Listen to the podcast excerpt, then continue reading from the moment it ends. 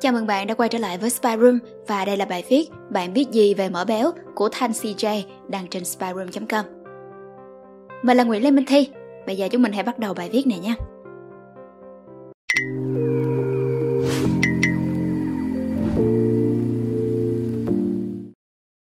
Người thừa cân có thể dùng chất béo, mỡ động vật như một loại thức ăn tốt cho việc giảm cân và giảm mỡ. Đây có lẽ là câu mở đầu bất ngờ cho nhiều người. Tôi biết gì về chất béo của mình? Để biết được thì bạn phải biết cơ chế đi vào và hoạt động của chất béo trong cơ thể như thế nào đã. Bắt đầu từ việc ăn uống. Tất nhiên chất béo chỉ có một lối vào này thôi. Khi vào miệng, chất béo chỉ được nhai, không có tiêu hóa gì ở đây cả. Sau đó, một ít chất béo và protein được tiêu hóa ở dạ dày. Và dạ dày chỉ có nhiệm vụ tiêu hóa hai loại này. Cho nên, bạn đều ngạc nhiên khi đọc được những thông tin kiểu sau hơn 2 giờ mà sợi bún vẫn còn nguyên hình dạng trong dạ dày. Không phải là do người làm bún bỏ vào cái chất bảo quản gì đó khiến bạn không thể tiêu hóa được đâu. Mà là vì dạ dày khi đã tiết ra axit rồi thì nó sẽ không tiêu hóa tinh bột nào cả. Khi được đẩy vào ruột non thì dịch tụy, dịch ruột và quan trọng nhất là dịch mật sẽ giúp tiêu hóa phần lipid trong thức ăn. Ở đây, sau khi xử lý xong, chất béo sẽ được hấp thụ qua thành ruột non dưới dạng axit béo và glycerol. Còn những thành phần thừa khác như cholesterol, vâng, là cholesterol xấu xa bạn vẫn thường nghe trên báo đài đấy, sẽ không bị đào thải mà được hấp thu qua chỗ khác. Quay trở lại chỗ axit béo và glycerol, sau khi hấp thu, nó sẽ tổng hợp lại thành lipid và được đưa vào máu. Và phần lớn, khoảng 70% lipid hấp thu được sẽ được đưa vào hệ bạch huyết. Vâng, hệ bạch huyết đấy, bạn không nhầm đâu. Như vậy, đa số lượng chất béo mà bạn ăn vào, nó sẽ đi vào hệ bạch huyết. Đến đây, xin dừng phần tiêu hóa chất béo. Bây giờ đến lượt phần những câu hỏi đặt ra. Và câu hỏi thứ nhất, bạn biết gì về hệ bạch huyết? Hệ bạch huyết là nơi thu lấy nhiều chất béo nhất sau quá trình tiêu hóa. Lâu nay thì chất béo ít được coi trọng nên hệ bạch huyết cũng ít được nhắc đến. Hệ bạch huyết chính là doanh trại của những đội quân hùng hậu sẽ bảo vệ cho cơ thể của bạn đó. Hệ bạch huyết bao gồm các loại tế bào mà tôi muốn gọi tên chung là bạch cầu. Hệ bạch huyết có những dạng nhỏ như dạng túi. Hệ này không có tim để đẩy những hệ tuần hoàn mà nó dựa vào hoạt động của các cơ bắp xung quanh để di chuyển hoặc được bơm vào hệ tuần hoàn cũng theo cơ chế này. Cho nên, khi nào bạn có cảm giác bị vi khuẩn xâm nhập vào cơ thể thì hãy đứng dậy, vận động cơ bắp một chút để bơm bạch cầu vào máu nha. Đến đây thì các bạn đã thấy tầm quan trọng của chất béo đối với hệ thống miễn dịch rồi chứ. Nếu thiếu hụt các axit béo bão hòa trong các bạch cầu thì sẽ làm giảm đi khả năng nhận biết và tiêu diệt những kẻ lạ xâm nhập vào cơ thể. Câu hỏi thứ hai, sỏi mật là do đâu? Số người bị sỏi mật tôi gặp là khá ít, nhưng nếu ai đó làm việc ở bệnh viện thì chắc gặp nhiều. Nguyên nhân của sỏi mật thì vẫn còn đang được bàn cãi, rất nhiều thứ khác cũng đang ở trạng thái bàn cãi này. Nhưng có một nguyên nhân được nêu ra là do ăn nhiều chất béo. Mật chính là nơi chứa dịch mật để tiêu hóa chất béo. Khi chất béo đến tá tràng sẽ kích thích sự co bóp của túi mật để đẩy dịch mật vào tá tràng nhằm tiêu hóa chất béo. Nếu theo cơ chế này thì tại sao lại có sự kết tủa của các khối cholesterol, thành phần chính của dịch mật trong túi mật? Bình thường, dịch mật rất loãng, thành phần chủ yếu là cholesterol và các loại muối khoáng. Dòng mật loãng này sẽ chảy vào tá tràng để tiêu hóa chất béo. Vậy thì nguyên nhân nào khiến nó trở nên cô đặc và hình thành sự kết tủa? Chính là do nó không liên tục luân chuyển, tức là không được đẩy vào tá tràng và sản sinh lượng dịch mật mới, mà khi sinh ra nó không được sử dụng và nằm ở đó suốt một thời gian dài và cô đặc lại. Chẳng phải đây là chế độ ăn ít béo đó sao? Thử xem xét toàn bộ cơ thể của bạn, có cơ quan hay bộ phận nào của bạn hoạt động theo đúng chức năng của nó mà trở nên suy yếu chưa? Cơ bắp vận động nhiều, bộ não suy nghĩ nhiều, tim đập nhiều do vận động thể thao, chúng có trở nên suy yếu không? Khớp xương bị thoái hóa là do vận động nhiều chăng? Nó chỉ suy yếu khi bạn nuôi dưỡng nó không đúng cách thôi. Cho nên, hãy để dòng mật luân chuyển thường xuyên bằng cách ăn chất béo đầy đủ.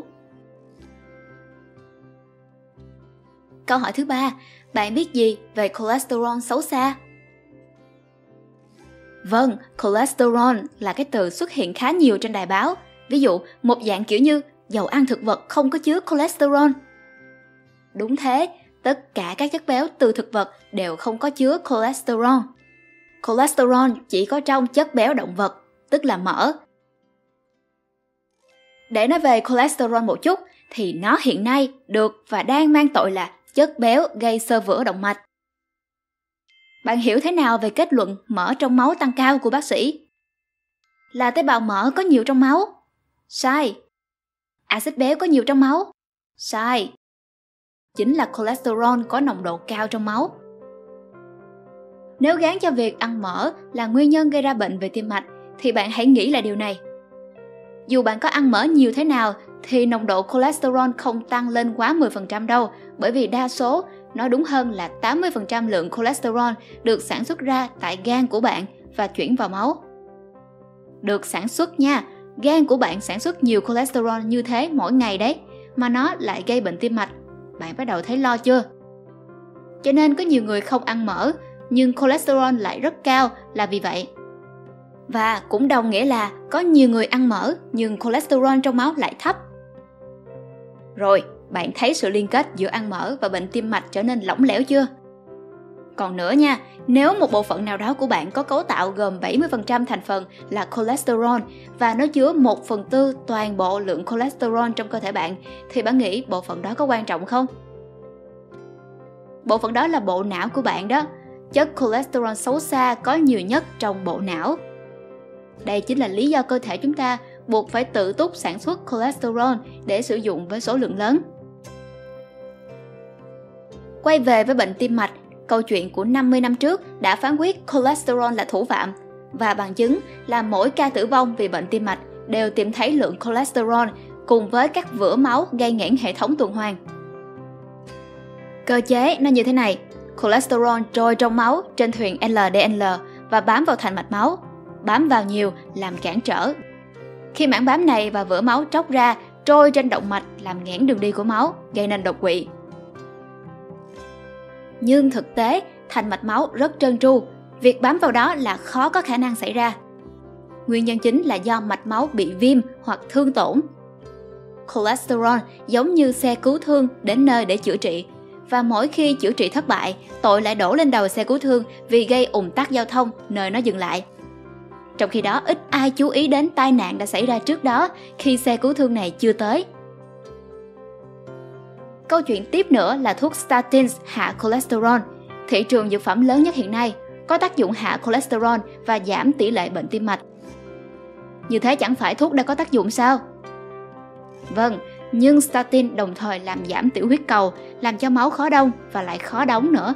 Vì vậy, statin ngăn ngừa bệnh tim mạch, nhưng theo cơ chế này thì chả dính dáng gì tới cholesterol cả. Nói chung, uống statin là có tác dụng, nhưng không chắc là nhờ giảm cholesterol. Thôi thì tới đây để các bạn tự phán quyết xem cholesterol có tội không nha. À không, phải nói là mỡ béo có tội không nha, vì bài này nói về chất béo và chúng ta sẽ tiếp tục còn bàn cãi về vụ này nữa. Câu hỏi thứ 4, vitamin trong mỡ béo. Các vitamin A, D, K và E là vitamin hòa tan được trong chất béo và có thể được vận chuyển trong cơ thể bởi chất béo. Qua cơ chế này, chúng dễ dàng được hấp thu vào cơ thể. Vitamin A là một loại vitamin thiết yếu cho con người. Vitamin A có rất nhiều trong gan các loại động vật, đồng thời gan cũng có rất nhiều cholesterol. Ngoài ra, các tiền chất của vitamin A cũng có ở thực vật. Nếu nói quả ớt đỏ chứa vitamin A thì chưa đúng, chúng chỉ chứa tiền chất của vitamin A thôi. Và một điều vô cùng quan trọng ở đây, nếu như không có đủ lipid béo được tiêu hóa cùng, thì quá trình hấp thụ các tiền chất vitamin A này không diễn ra. Cho nên, để có thể hấp thu tốt vitamin A từ thực vật, cần ăn kèm chúng với chất béo. Vitamin D kiểm soát hấp thu canxi. Nó cũng có hai nguồn để đưa vào cơ thể, đó là từ thức ăn và một nguồn khác là từ một loại cholesterol. Tia cực tím trong mặt trời sẽ là năng lượng để bẻ gãy loại cholesterol để tổng hợp thành vitamin sau đó. Tất cả các thực phẩm chứa vitamin D đều có gốc động vật. Câu hỏi thứ 5. Ketosis là gì? Từ này đối với những người đã thực hiện việc giảm béo, giảm cân bằng phương pháp low carb thì không có gì xa lạ cả. Đây là trạng thái mà khi máu có nồng độ đường thấp và nhiều lipid thì trạng thái này được kích hoạt. Cơ thể sẽ sử dụng năng lượng từ việc chuyển hóa axit béo thành năng lượng. Quá trình này sinh ra ketone. Khi đã vào trạng thái ketosis thì cơ thể đã quen với việc đốt mỡ thành năng lượng và từ đó đốt các mô mỡ trong cơ thể, giúp giảm mỡ và giảm cân hiệu quả. Có rất nhiều tài liệu về quá trình này và ứng dụng của nó trong việc ăn kiêng. Các bạn có thể tìm hiểu thêm chúng bằng từ khóa Low Carb Diet Ketogenic. Câu hỏi thứ 6. Cơ thể dẻo dai nhờ ăn gì? Có một nghịch lý trong cơ thể bạn là thế này. Các tinh bột, đường sẽ được chuyển hóa thành đường glucose và thành phần cung cấp năng lượng cho cơ bắp, ngoài thể ketone. Khi lượng đường dư thừa trôi nổi trong máu và không dùng đến, nó sẽ được chuyển hóa thành glycogen lưu trữ trong gan và cơ bắp. Và nếu dư thừa nữa thì nó sẽ được dự trữ trong cơ thể dưới dạng mô mỡ. Đường, tinh bột là nguyên nhân chính gây nên béo phì nha. Trong quá trình trôi nổi của glucose xảy ra quá trình glycation, là sự kết hợp giữa đường glucose và các protein hình thành AGEs.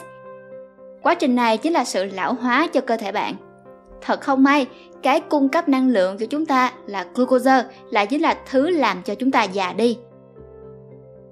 Quá trình glycation xảy ra có sự kết hợp giữa glucose và collagen là một loại protein, là thứ tạo nên sự dẻo và kết dính của các mô cơ thể. Collagen là protein quan trọng cho sự trẻ trung của da, xương và các bộ phận khác nữa. Khi collagen bị mất đi quá nhiều, da sẽ có nếp nhăn, xương sẽ trở nên loãng và dễ gãy, bởi vì xương cấu thành từ protein, collagen và canxi. Món ăn tốt để cho cơ thể dẻo dai không phải là đường và tinh bột. Để giảm đi lượng đường trong máu, làm chậm quá trình glycation thì hãy thường xuyên luyện tập thể thao để đốt đường. Tập thể thao nhiều thì cơ thể càng dẻo dai. Một loại thức ăn có chứa nhiều collagen đó là da lợn, thành phần rất gần với mô mỡ. Và nhiều collagen nhất chính là chân giò lợn, rất nhiều collagen và cũng béo ngậy nữa. Trạng thái ketosis là trạng thái mà ở đó nồng độ đường glucose trong máu ở mức thấp nhất và quá trình glycation cũng ở mức thấp nhất. Câu hỏi số 7. Ăn chất béo gì, mỡ hay dầu thực vật? Mỡ chứa chủ yếu chất béo bão hòa, dầu thực vật chứa chủ yếu chất béo không bão hòa. Chất béo không bão hòa hay còn gọi là chất béo không no, tức là nó vẫn còn liên kết còn trống trong phân tử nên có tính oxy hóa cao, dễ dàng kết hợp ở gốc liên kết còn trống đó với chất khác ở nhiệt độ cao hoặc tự biến thành hợp chất oxy hóa. Những hợp chất oxy hóa cao này dễ tác động lên protein của tế bào và ADN khi nó vào cơ thể và phá hủy cơ thể bạn bằng cách này. Vâng, dầu thực vật thực sự là một chất độc khi được nấu ở nhiệt độ cao. Ngoài ra, đa số dầu thực vật đang bán trên thị trường đều là sản phẩm qua xử lý chiết tách, lọc, khử mùi. Các vitamin và khoáng chất đã mất hoàn toàn trong quá trình xử lý này. Ăn ít dầu thực vật càng tốt. Tuy nhiên, dầu dừa là dầu thực vật nhưng có hơn 90% là chất béo bão hòa, nó còn tốt hơn cả mỡ. Khi nhìn kỹ lại hệ thống tiêu hóa, bạn sẽ thấy cơ thể con người dù ăn tạp nhưng vẫn sinh ra để tiêu hóa nguồn gốc động vật nhiều hơn. Những loại củ quả nhiều tinh bột đều gây đầy bụng hoặc không tiêu hóa được nếu không được nấu chín. Thực tế thì con người mới chỉ ăn đồ ăn nấu chín được vài ngàn năm gần đây, còn tổ tiên xa xôi của chúng ta đã nhọc công với cuộc sống nguy hiểm là đi săn. Chúng ta có thể ăn được các loại thịt sống mà không sao cả như tôm, cá sống, mực sống, trứng sống, thịt bò. Một số loại thịt do mùi nặng nên ít ăn sống thôi chứ vẫn ăn bình thường. Nhưng với những tinh bột còn sống như khoai, sắn, bắp, đậu, ăn sống sẽ là một hình phạt cực kỳ khó chịu cho ngày hôm sau. Và cuối cùng, điều thứ 8, những điều cần ghi nhớ trong việc ăn mỡ béo hay chất béo bão hòa. Đó là tăng cường hệ miễn dịch, giảm nguy cơ sỏi mật, tăng hấp thu vitamin, đặc biệt là vitamin A và D, giảm cân, giảm béo, đẹp da và giúp cơ thể dẻo dai. Hy vọng là các bạn thích video lần này. Đừng quên like, share và subscribe ủng hộ chúng mình. Và nếu như các bạn thích những bài viết như trên, hãy đăng nhập vào spyroom.com để tìm đọc thêm nha. Xin chào và hẹn gặp lại. Mình là Nguyễn Lê Minh Thi.